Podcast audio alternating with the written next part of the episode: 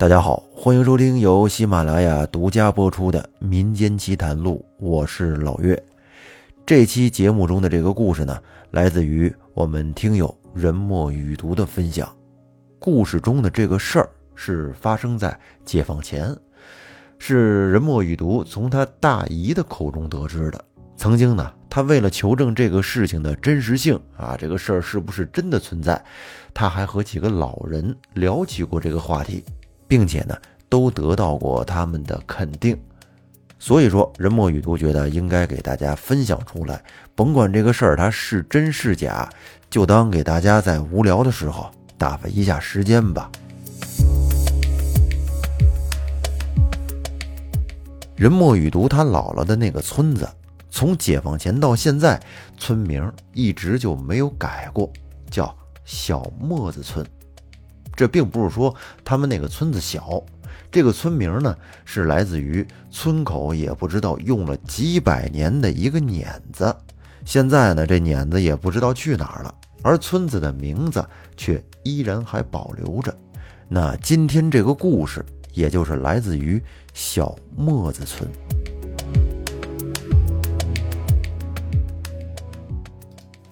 在解放前的一个冬月。也就是农历十一月，谁也没记住到底是哪一天。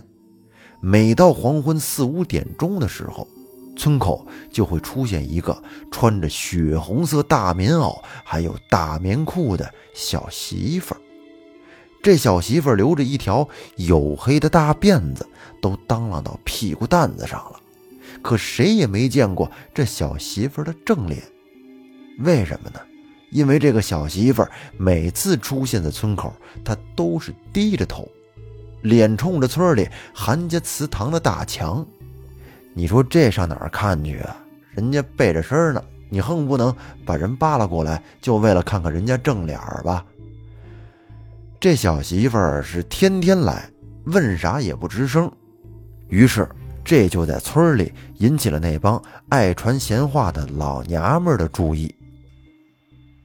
有人说：“哎，你知道吗？这是打沈阳跑过来的姚姐。”还有人说：“哎呀，这是镇子里李老财那老头子娶的小老婆，这是出来会野汉子来了。”也有人说：“拉倒吧，你可别胡咧咧了。我听三舅妈侄女说，这是南蛮子带过来憋宝的。”那人说：“你咋知道这是憋宝的？憋宝的还有女的？这一天天的，就你能啥都懂。”反正这农村老娘们的嘴就跟棉裤腰似的，说什么的都有。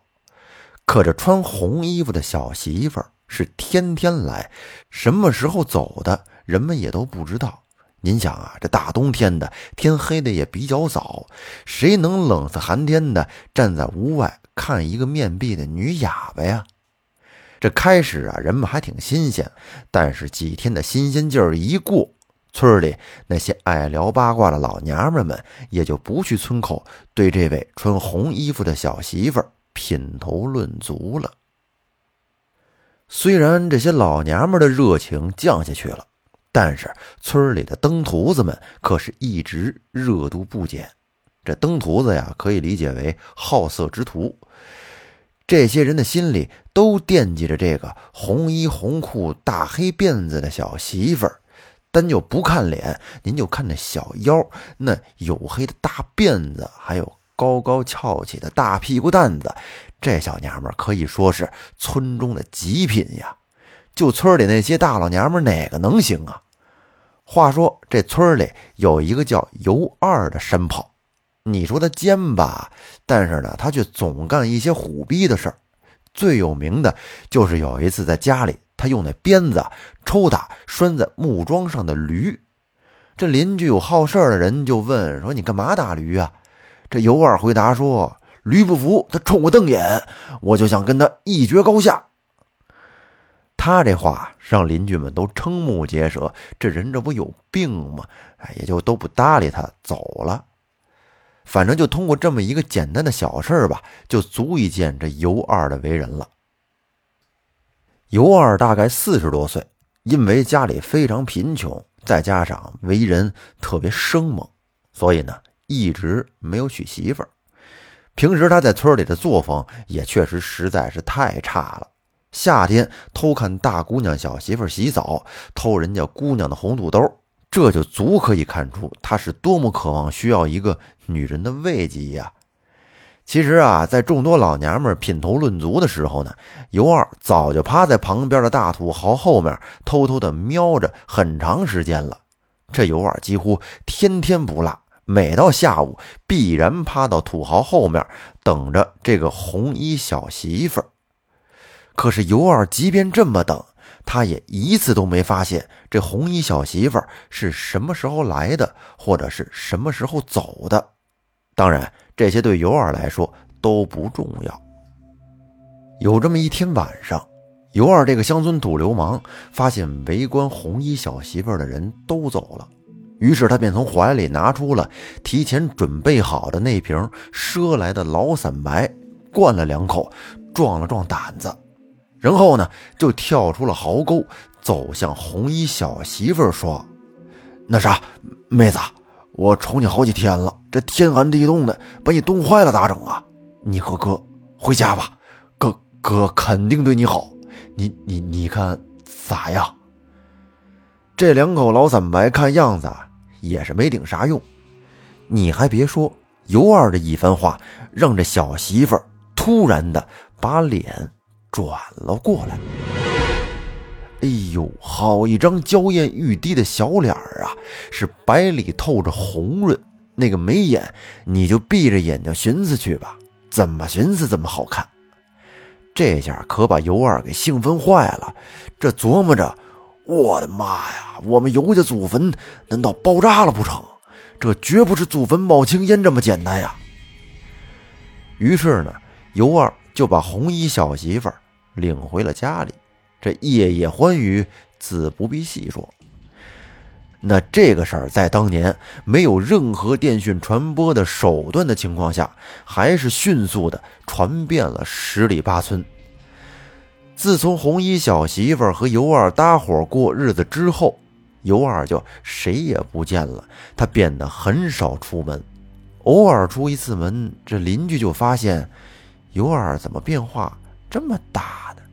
以前从没见过他弯过腰和驼过背呀，这才几天功夫啊，就腰也弯着，背也渐驼，满头的这头发也白了。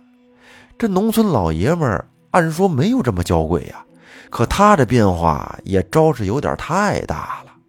这不，村里长舌妇李二嫂子跟那一边嗑瓜子一边说：“你瞅尤二这山炮吧。”把那小媳妇领回去，可算是开了洋荤了。这些天能闲着呀？那喘气儿都跟破风箱似的，呼噜呼噜的。我跟你们说，他早晚得被这小狐狸精给抽死不可。旁边有人说：“二嫂子，你可拉倒吧！我看你是害怕尤二白瞎了那膀子力气吧？心疼了不是？当初你咋就没让尤二哥给你卖卖劲儿呢？”哎，这几个闲的难受的老娘们躲在背后啊，是看着尤二家的破院门，唠着这些不咸不淡的骚嗑。这时间一天天的可就过去了，尤二出门呢是越来越少，也不知道这一对搭伙到底是咋过的日子。咱们再说这前村有个破落户叫马桂田他在十里八村呢也是个不着调的主。吃喝嫖赌抽，坑蒙拐骗偷，是无一不精。这货最大的爱好就是好色。他早就听说尤二那个虎玩意儿，竟然在村口捡到一个小媳妇儿。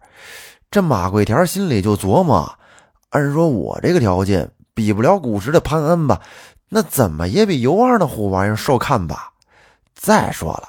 就凭我这股牌桌上抽签、翻墙偷鸡、顺手牵羊的本事，也不是尤二那山炮所能比的呀。这么一想，马桂田竟然还有了一些自信。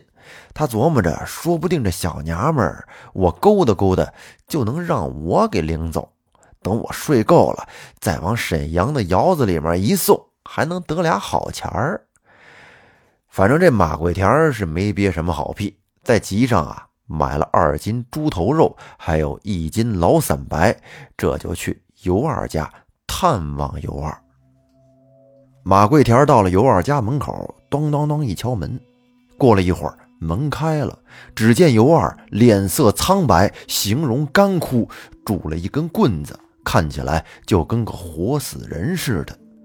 马桂田就说：“哟，二哥咋气色这么不好啊？这不嘛，听说你这有喜事儿，这几天也没得出空来，好不容易今天有时间，就想过来看看二哥，顺便一路看看小嫂子。”马桂田是一边说，一边露出了一脸的坏笑。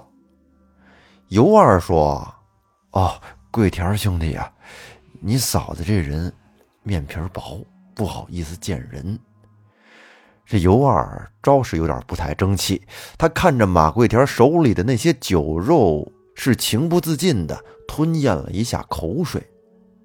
马桂田说：“哎呀，你看看你，二哥，你这刚成家，咋就怕老婆呢？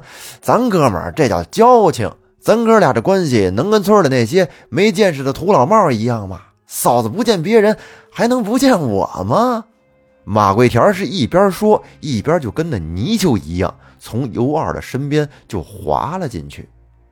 尤二刚想拉住马桂田再说些什么，怎奈这身子骨啊实在是不太争气，一个踉跄，差点摔倒了。这时，只听屋里边说：“这是谁家的兄弟呀？老二，有客人来了，怎么不让进屋来呀？在外面站着怪冷的。”话音刚落，只见房门打开了，一个一身红袄。红裤、娇艳欲滴的小媳妇儿站在屋里。这时，马桂田心里暗暗的叫道：“说，嘿，真俊呐！要是能跟这小娘们睡一晚，就算少活十年，我都愿意呀！”哎呀，尤二这虎玩意儿还真是艳福不浅呀！马桂田是直勾勾的就跟着红衣小媳妇儿走进了房间，连在院里的尤二。都顾不上了。这晚呢，到底发生了什么事儿，是谁都不知道。而红衣小媳妇和马桂田当晚也离开了小磨子村，又和马桂田搭上伙，过上了日子。这还是几天之后，尤二从家里爬出来找人求救的时候才知道的。您想啊。尤二这个四十啷当岁的壮年汉子，不到一个月的时间，就跟一个死人差不多了。脸上毫无血色，只有进的气儿，没有出的气儿。村里的大夫瞧过之后呢，得出了结论，都是阳气不足，精气大泄。安排村里人到二十里地的鹿场接了一碗鹿血喝了，算是保住了这条命。后来用了大半年的时间，好歹是养了过来。咱们再放下尤二，单说这马桂田儿，自从把红衣小媳妇领回家去，那真是夜夜笙歌呀，还真舍不得给她卖到窑子里去。可是慢慢的，他就发现自己这身体真是越来越不争气，没几天就撒手人寰了。而这小媳妇在马桂田他们村子里也没闲着，把村里的那些浮浪子弟呀勾的是五迷三道的。但是呢，他们和这小媳妇交往没多久，不是重病缠身，就是撒手人寰。而村里有年长的老人觉得这个来历不明的红衣小媳妇颇有些古怪，就请了山里鹤鸣观的道长过来看看。道长来到了村口，望了望。问明了这红衣小媳妇的来历，就率众人来到了小磨子村那个他出现的祠堂的影壁墙处，跟那儿看了一会儿，就发现对面是一个农村极其常见的壕沟，是用来在雨季排水用的。老道长走到土壕之上，是踱步了良久，时不时的呢用罗盘跟那儿看了一下方位，当下就率领众人在壕沟的底部开挖。结果挖了不到三尺，竟然挖出一块朱漆的棺材板只见棺材板有六尺多长，朱漆打底，上绘缠枝牡丹。道长断言就是此物在作祟。当天的正午时分，大家就在壕沟边上浇上了煤油，把这具朱漆的棺材给烧了。烧的时候，只闻见那腥臊的恶臭之味。真是令人作呕啊！有那好事的就回到马桂田的住处，发现那个娇艳欲滴的红衣小媳妇儿，已经不知什么时候无影无踪的消失了。再说回这尤二，自打把身体养好了，可真就是一蹶不振了。以前的好体格是再也看不到了，天天的与药相伴。后来还没等到新中国成立，就撒手人寰走了。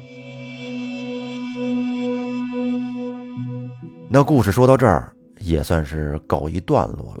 在此呢，想引用一首古人的诗词啊，望诸位男性同胞们一起共勉吧。